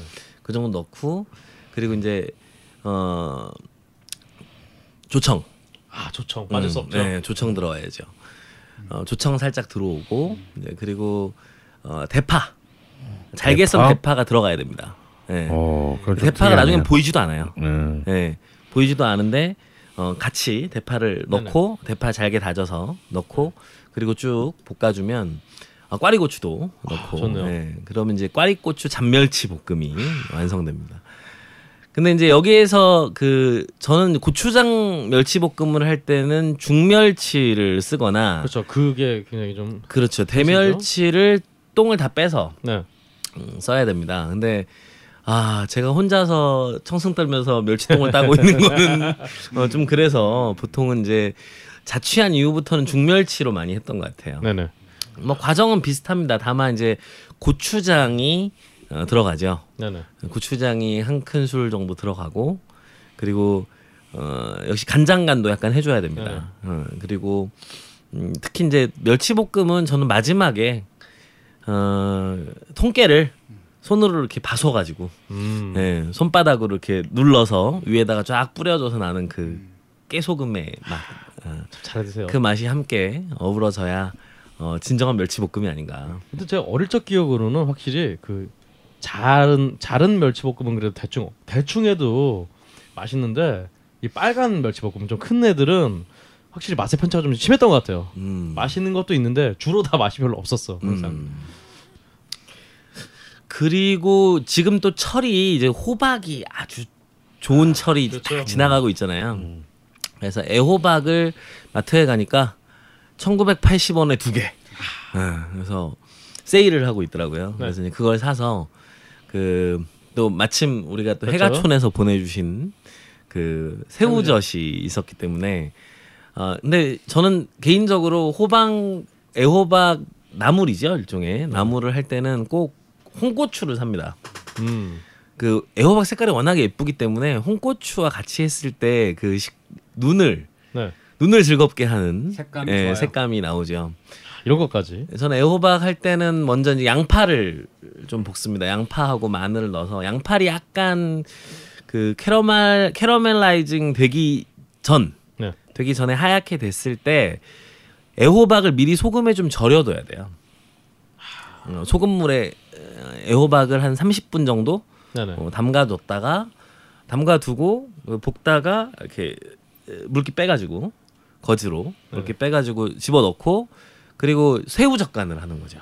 새우 젓간을 하고 애호박과 홍고추는 거의 같이 들어갑니다. 음. 어, 그렇게 해서 약간 덜 익었나 싶을 때 불을 꺼야 돼요. 아. 예, 약간 덜 익었나 싶을 때 불을 끄면 그 새우젓의 냄새도 하나도 나지 않습니다. 어, 정말 이렇게 새우젓은 약간 볶아져서 약간 튀긴 듯한 그런 어, 식감을 주고요. 들기름을 씁니다. 역시. 어, 애호박은 역시 들기름을 써야 맛있습니다. 얼마 전에 또 자방고등어님 버전에 네, 애호박. 그렇죠. 그거 말고 또 우리 조장 선생님의 버전도 한번 시도해 보시면 재밌을 것 같아요. 애호박 나무를 네. 해 먹었고 그리고 또 하나는 이제 사실 장조림을 하고 싶었어요. 아 장조림. 네. 아이 밑반찬 빠질 수 없죠 정말 근데 이거. 장조림을 할까 하고 오랫동안 망설였다가 네. 마지막에 결국 돼지고기를 장조림을 안 했습니다. 왜냐하면 냄새가 어 냄새가. 예, 이게 작은 집에서 혼자 사는데 이 간장을 끓이는 순간 이 집안 전체에 배는 냄새가 사실 참 사라지지 않기 때문에 네네. 고민을 하다가 결국 그건 포기를 하고 그리고 이제 어, 무조림을 하자.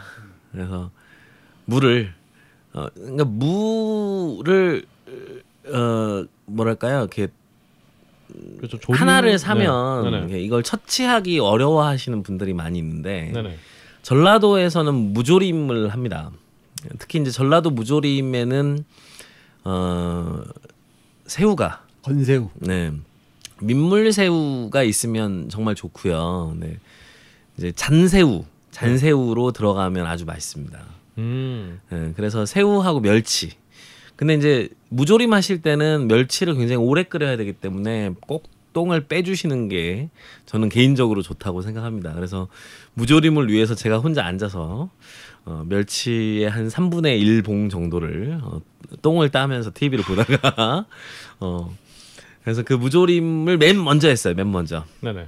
아 그렇죠. 네, 왜냐면 무조림 걸리니까. 시간이 오래 걸리니까. 그래서 아, 아예 어, 한 거의 한 시간 넘게 네네. 이렇게 어, 끓이는 거죠. 간장하고 고춧가루 어, 간해서 물을 무가 거의 잠길 정도로 붓고 거의 없어질 때까지 어, 중불보다 좀 약한 불에서 이렇게 쭉 졸여주면 그러면 어 정말 이 무조림은 제가 개인적으로 너무 좋아하는데 멸치와 새우 육수가 충분히 우러난 무조림은 어 냉장고에서 묵힐수록 맛이 저는 개인적으로 좋아요. 저는 사실 이게 무조림이랑 굉장히 좀 생소한데요. 오 네. 이런 음식도 있었군요. 맞습니다. 그리고 어, 또 한 가지는 이제 그 미역 줄기볶음. 아 네. 그래서 이제 마트에 가시면 그 소금에 절여진 네네. 미역 줄기를 살 수 있습니다. 잘 씻으셔야 됩니다. 소금기를 다 빼고 네네. 그래서 들기름에 역시 들기름. 네, 달달 볶아서 그래서 마늘파 넣고 그리고 이제 색깔을 좀 위해서 어, 홍고추라든지 네네. 이런 거 좀 같이 넣어주시면 미역 줄거리 볶음에는 당근을 같이 넣는 게 좋습니다. 어 그렇죠 색깔을 위해서는 당근도 괜찮겠네요. 영양, 영양학적으로 궁합도 잘 맞고 음. 음. 저는 당근이 없었기 때문에 예. 고추를 넣어서 이렇게 조림을 에, 볶음을 했는데 미역줄기 볶음은 아 제가 늘 실수를 해요. 뭐냐면 음, 너무. 많이 만들면 안 돼요. 아, 너무 많이 만들면 호- 이걸 다 먹지를 못하게 되면 하루 이틀만 지나도 비린내가 아 예, 꽤 많이 올라옵니다. 그래서 한 하루나 이틀 정도 안에 먹을 양만 하시는 게 예, 밑반찬을 저는 개인적으로 좋다. 그래서 좀 애매하긴 하네요. 확실히. 어, 오래된 밑반찬으로 먹기에는 별로 그렇죠. 좋은 선택은 아니 아니었던 것 같다는 어, 생각이 들고요. 그리고 이제 또 하나는 두부조림. 네. 그래서 이제 아 두부조림. 예, 두부를 일단 어, 이게 튀기실 때 좀 조심하셔야 됩니다. 오. 두부를 튀길 때 두부를 조림을 하려면 좀 두껍게 썰어서 튀기기 때문에 그러니까 물기를 좀 잘 빼셔야지 그 튀길 때 문제가 생기지 않죠. 아 그렇군요. 예. 네네. 그래서 두부를 좀 앞면과 겉면을 후라이팬에서 튀겨서 그걸 이렇게 쌓아 놓고 위에 조림 양념을 부어서 그래서 그거를 이제 쭉 끓여주면 그렇죠. 그 기름에 배인 두부 사이사이로 양념이 쫙 스며들면서 오래 놔둬도 질리지 않는 맞죠. 밑반찬이 어, 만들어집니다. 가끔 저희 집처럼 이제 기름에 어떤 튀기는 것을 생략하시고 이제 조림하시는 경우가 왕왕 있는데요. 네. 생두부로 하는 경우도 있긴 있어요. 네, 맞습니다. 네네. 음, 저는 그거 참 맛없더라고요. 음, 저는 생두부로 조림을 하지 않는 이유는 네. 생두부로 조, 그 조리를 하면 뭐 뒤적뒤적 할 때 이게 네. 다 두부가 다아 돼요. 뭉개져서. 근데 이걸 이제 한번 기름에 지지면 네. 겉 표면이 싹 이렇게 이- 바삭하게 익었기 때문에 네. 숙주나 이런 거 이렇게 막 뒤적뒤적 해도 전혀 모양이 흐트러지지 않아요. 정말 맛은 과학이 아닐지 몰라도 어, 요리는 과학인 것 같아요. 진짜. 그리고 이제 또 하나는 이건 제가 개인적으로 좋아하는 건데 이제 고구마 마탕. 아 마탕? 네. 마탕 네. 밑반찬으로. 예, 고구마 마탕을 밑반찬으로 하나 해놓으면 네. 후식이 필요 없어집니다.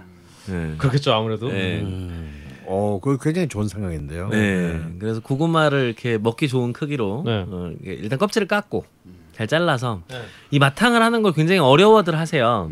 어려워들 하시는 가장 큰 이유는 두 가지인데 일단 어, 튀길 때 네. 어, 튀기고 나서 이제 설탕 졸일 때 이제 태워 먹는 경우가 많아서 아, 그렇죠, 네. 예, 어려워하시는 경우가 많은데 아주 손쉬운 방법이 있습니다. 네. 일단, 일단 너무 많이 불을 쓰지 않게 하기 위해서 좋은 방식이라고 생각은 안 들긴 하지만 편리하게 하실 수 있는 방법은 고구마를 일단 전분을 좀 빼야 돼요. 음. 처음에 물에 좀 껍질 깎고 잘라가지고 물에 좀 담궈 둬야 됩니다. 네네. 그러면 처음에 물이 뽀얗게 올라오는데 저는 두 번 정도 버립니다. 두 번 정도 금방 끝나요. 음, 한, 한 2, 3분 놔두면 뽀얗게 돼요. 아, 예, 2, 그럼 3분, 2, 이렇게, 3분 두 번. 예, 섞어가지고 한 번 다 버리고 물 다시 받아서 또 2, 3분 있다가 섞어가지고 이렇게 버리고 이렇게 네네. 하면 이제 전분기가 빠지거든요. 네네. 어, 그리고 나면 전자레인지에 넣고 5분 정도 돌립니다. 음. 그러면 이제 안에서 익어요. 네네. 예, 전자레인지는 속에서부터 익는 게 또 특징이기 때문에 그리고 물기가 살짝 마르기 때문에 어, 대단히 금방 음, 튀길 수가 있습니다. 음, 어, 팁. 예, 그리고 또 한 가지 중요한 점은 튀기시고 난 후에 설탕과 물엿을 넣고 거기에다가 이렇게 묻히시면서 불을 쓰시는 경향이 있는데 그렇게 하면 불 조절 아주 잘하지 않으면 태워 먹습니다. 음. 물론 그렇게 하는 게 더 맛있습니다. 아하. 예. 그런데 저는 이제 바스라고 예전에 아, 그렇죠. 중국의 예, 그 하는 방식들을 쓰는데 그, 네. 기름에다가 그냥 설탕과 물엿을 넣어요. 네. 넣고 섞습니다. 네. 그래서 기름도 많이도 필요 없어요. 음. 그래서 그냥 튀기듯이 계속 설탕 기름에 이렇게 하시면 전혀 눌어붙지도 않고 그리고 타지도 않습니다. 음. 그렇게 해서 이렇게 처음에 이렇게 꺼내 가지고 좀 이렇게 그릇 이나 어, 담고자 하는 곳에 듬성듬성 떨어뜨려서 이렇게 놔줘야 어, 아. 좀 오래 갑니다. 아, 그런가요? 예, 왜냐하면 붙어버리거든요 이게. 아, 예. 그렇죠. 붙으면서 딱딱하게 굳을 수가 있어서 좀 떨어뜨려 놓고 이렇게 넓은 데다가 이렇게 한 다음에 네. 좀 식으면 이제 보관통에 네. 담아서 마탕을 이제 하나 만들어 놓으면 그러면 후식으로 이렇게 또 딱 네. 먹을 수 있는 그런 고구마 마탕이 됩니다. 야, 코스를 풀 밑반찬으로 풀 코스를 한번 예. 그리고 이제 이건 밑반찬은 아닌데 네. 제가 이제 어 이거 밥 빠진다라고 싶으면 예전에 자취생 때부터 저의 그 네. 이걸 맛의 차원에서 평가하기는 좀 어렵고요. 네. 좀 편의성의 차원에서 해보실 만한 음식이 있는데 이 닭을 한 마리를 가져다가 요리를 하기는 참 혼자 사는 사람들이 그거 닭곰탕을 하기가 쉽지가 않잖아요. 아, 그렇죠. 네. 어 저는 가슴살만으로 닭곰탕을 오. 네, 합니다. 그 닭가슴살은 굉장히 깨끗하게 손질이 돼서 나오기 때문에 네네. 닭가슴살로 사실 닭가슴살이 굉장히 퍽퍽하고 근데 저는 개인적으로 가슴살을 참 좋아하거든요. 예, 실제로 치킨을 시켜도 다리나 날개를 먹지 않고 가슴살만 뽑아서 먹는 경향이 있어서 주변의 친구들이 참 좋아합니다. 어, 어, 저랑 같이 먹으면 닭다리를 두 개를 먹을 수 있다는 네. 이유로 어, 좋아하는데 어, 가슴 다 시키자. 그래서 가슴살을 넣고 음, 물을 들통에 큰 곰, 네네. 물을 가득 넣습니다. 네. 어, 가득 넣고 마늘 음. 마늘을 넣고 통마늘을 예, 통마늘을 어, 한 15개? 오. 예, 좀 많이 넣습니다. 네네. 좀 많이 넣고 아주 작은 불에 음. 정말 끓지 않을 것 같은 불에다가 넣고 한 3시간쯤 계속 놔둡니다. 음. 예. 그러면 그 안에서 이게 과연 가슴살에서 우- 이렇게 우러날 수가 있나 음. 싶을 만큼 국물이 우러납니다. 오. 예. 그리고 정말 잡내 없고 닭의 냄새가 전혀 나지 않는 아주 깔끔한 국물이 만들어져요. 오. 그리고 더욱 놀라운 것은 가슴살의 그 퍽퍽한 살들이 그냥 넣어가지고 숟가락만 딱 닿는 순간 다 부스러집니다. 결결이 다 찢어져요. 음. 어 그렇게 해서 한 솥을 만들어 놓고 그리고 거기에 소금 음. 간을 하고 어 그리고 파만 네. 그때 그때 썰어서 음. 그때 그때 썰어서 파 올리고 후추 얹어서 먹으면 어, 혼자서 한 사나흘 먹을 수 있는 음. 닭곰탕이 가, 닭 가슴살 곰탕이 만 어느 정도로 쫄아들 때까지 하나요? 어, 들통에 담은 물이 거의 한 3분의 1 정도가 없어질 정도로. 음. 예. 그래서 이게 맛의 차원에서 보면 그렇게 좋은 맛은 아닙니다. 닭곰탕이 가지고 있는 풍성한 뼈 국물 맛과 음. 이런 것들까지 우러나오지는 않는데 네네. 어 아주 깔끔하게 그냥 아침에 이렇게 단백질 있는 국물을 먹을 수 있는 그래서 지방이 거의 없기 때문에 대단히 담백한 닭곰탕을 만날 수 있습니다. 그래서 어, 닭기름이 닭 가슴살 곰탕. 네. 어, 특이한데요. 어. 음. 사실 뭐 사실 다이어트 하시는 분들이 집밥 백선생보다 낫다. 설탕이 안 들어왔어. 근데 뭐 정말 닭가슴살 이 다이어트 하시는 분들이 먹기 먹기 굉장히 힘들어하시는데 이렇게 먹으면 굉장히 좀 편하게 먹, 먹을 수 있지 않을까. 맞습니다. 닭가슴살을 샐러드 같은데 이렇게 삶아놓고 네. 이렇게 섞어서 그거 그것만 드시는 경우가 많은데 이 한국 사람들이 국물이 없으면 또 안 되는 또 식사 습관이 있기 때문에 저는 개인적으로 다이어트 하시는 분들에게는 네. 한번 추천드리고 싶어요. 예. 그러면 정말 열량도 적고 그렇죠. 예, 먹을 만한 음. 식을 하나 만드실 수 있는데 제가 분명히 말씀드리지만 네. 닭곰탕에 비해서 맛은 현격하게 떨어집니다. 알겠습니다. 예, 하지만 나쁘지 않은 음. 식사가 될 수 있다. 뭐 닭죽 생각하시면서 예. 뭐 해먹기도 쉽고 하기도 쉽고 예. 어, 굉장히 좀 편리하면서도 건강에 좋은 또 소개를 해주셨고요. 그래서 이게, 네, 어, 지금 제가 만든 거는 이제 그 정도 되고요. 네네 그리고 이제 그 이외에 이제 김자반, 김자반. 네. 그런 거 한 봉 사다 놓고 아, 예, 네. 필요할 때마다 밥에 얹어서 먹으면 이제 바쁘실 때 저는 이제 그런 생각이 들어요. 저희 아버지도 또 젊은 시절 취미가 사업이고 특기가 부도셨기 때문에 그 힘든 아, 어머니가 또 생업 전선에 나서, 나서셔서 저 초등학교 3학년 때부터 꽃집을 하셨습니다. 네네. 그래서 저희 어머님은 그래서 늘 밑반찬이 냉장고에서 떨어지지 않도록 늘 준비를 하셨던 것 같아요. 그래서 한동안은 그 밑반찬 먹기가 참 싫었던 적도 있었고 어, 그랬는데 혼자 살면서 언젠가 그 밑반찬이 확 그리워지는 날이 오더라고요. 아, 그렇죠. 그래서 자취 생활을 하면서 밑반찬을 하나 둘씩 혼자 어머니에게 전화를 해서 이거 어떻게 하는 거냐고 물어도 보고 시도도 해봤던 기억들이 있는데요.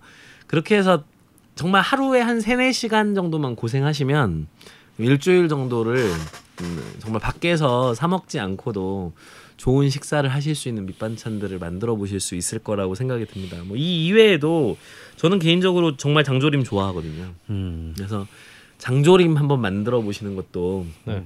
추천드리고 싶고 또 이제 밑반찬하면 빠질 수 없는 것 중에 하나가 오징어채 진미채 아, 정말 빼놓을 수 없죠.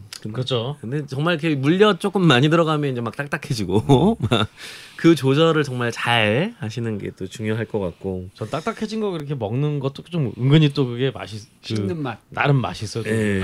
과자처럼.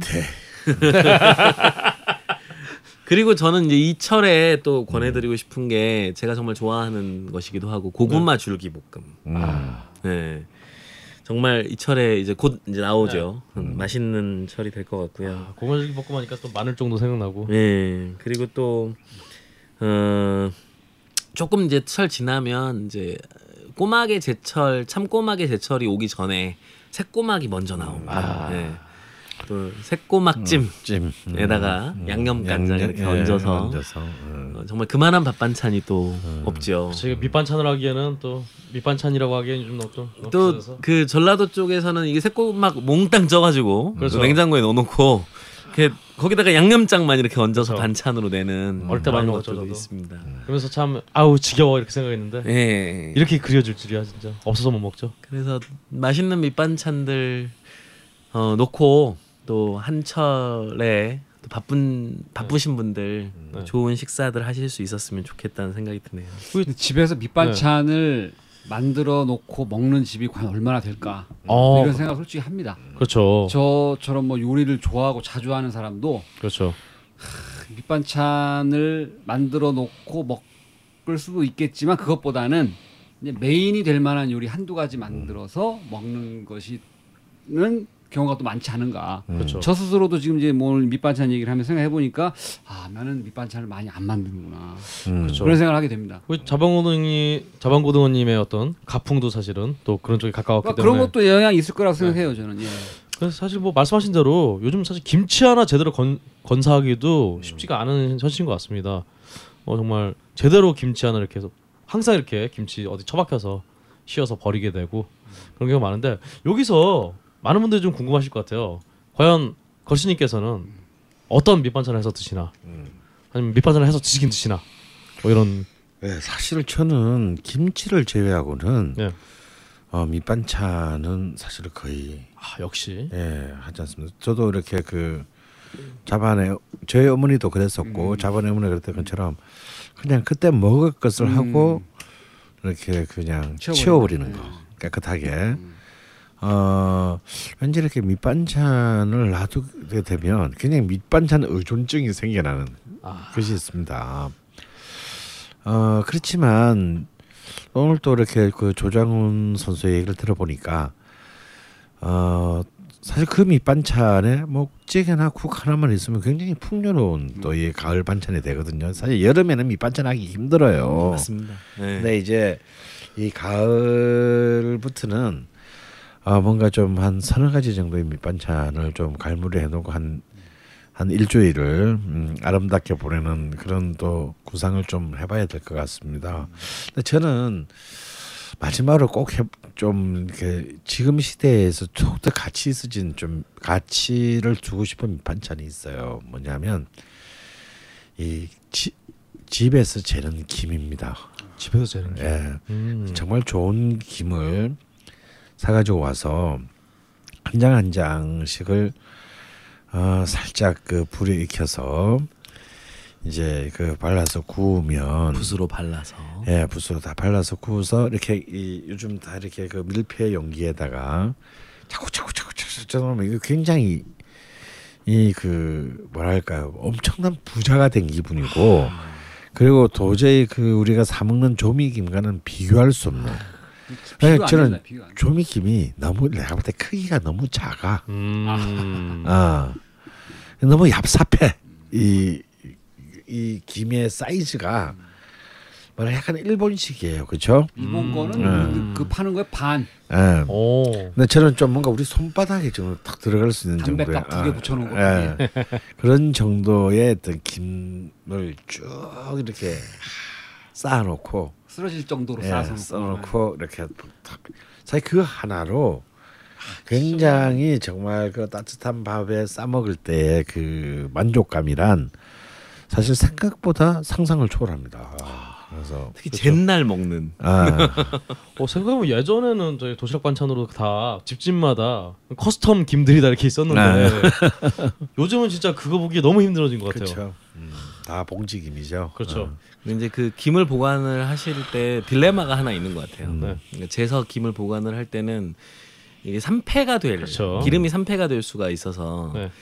그 냉장 보관을 하셔야 되는데 네네. 또 냉장 보관을 하면 눅눅해지는 경향이 또좀 있어서 그래서 또, 네. 냉동 보관을 하게 되면 또 기름의 고소한 맛이 아.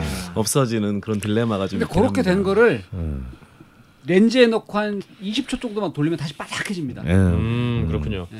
사실 뭐 아까 걸신님께서 김하고 돈을 비교하셨지만 좀 비슷한 것 같아요. 왜냐하면 김 이렇게 쌓아놓고 있어도 밥 먹고 이렇게 아니면 그냥 맥주 한 잔만 있으면 그냥 그 쌓아놓은 게 그냥 순식간에 사라지거든요.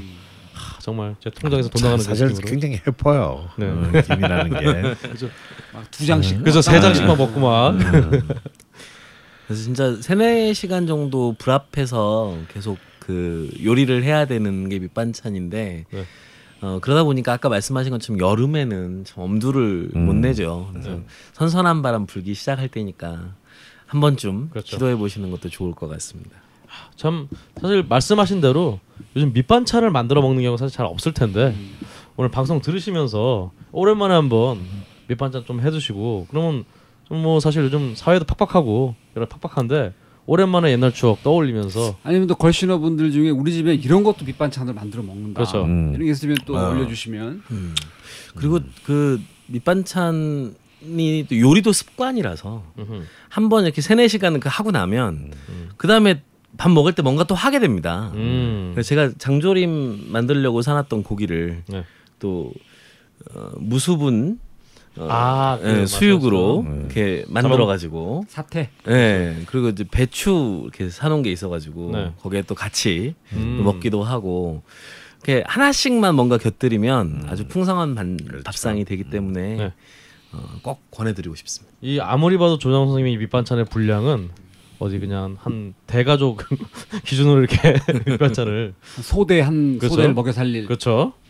조장 선생님처럼 진짜 어, 한번 밑반찬 풍성하게 한번 하셔서 이번 가을 좀 풍요로운 가을에 풍요로운 가을 식탁을 만끽하셨으면 좋을 것 같습니다. 지금까지 걸신이라 불러다오. 을 녹음을 했는데 마지막으로 제가 공지를 하나. 아 그렇죠. 저 예, 예. 이걸, 빼- 이걸 빼먹을 뻔했네요. 예. 그거 공 예, 저희가 10월 그죠. 17일, 음. 네. 18일 그렇죠. 1박 2일로다가 제 2차 걸신 투어로 그렇죠. 풍요로운 가을에 확정을 했죠? 네. 예. 그렇습니다. 저희 지난번에 상강 때 간다 고 그러셔서 혹시 네. 그때 일정 비워두신 분들 있을 아, 것 그렇네요. 같은데 어좀 아쉽게 됐네요. 네. 예. 상각 직전에 그래도 예. 예, 그건 다 우리 박근홍 군이 상강 상강날에 공연이 잡혀가지고 어쩔 수 맞습니다. 없이 상강 전주 17, 18일 날 어, 경상북도 투어를 네. 불타게 아, 가보도록 하겠습니다. 아마 가장 뭐 큰 메인 이슈는 역시 소고기 음. 예, 가될것 같고요. 네. 그리고 저- 또 이제 버섯 이제 이때가 또 이제 송이버섯이 소고기와 영원한 어, 짝꿍. 짝꿍 어, 또이 송이버섯 어. 약간의 그 올해의 그 버섯의 작황에 따라서 어, 투어 비용에 약간의 비용이 천정부지로 오를 수 있다. 아 저는 정말 너무 아쉽습니다. 어, 주말에 갈 수 없는 관계로 저는 참가하지 못할 것 같고 어 제가 또 이제 불타는 노동의 시즌이 돌아온지라 네. 어, 이제 당분간 드문드문 저는 인사드리도록 하겠습니다. 네. 그렇습니다. 자, 조정 선생님 정말 밑반찬 많이 해두셨으니까 꼭 이렇게 집에서 밥 챙겨 드시고요.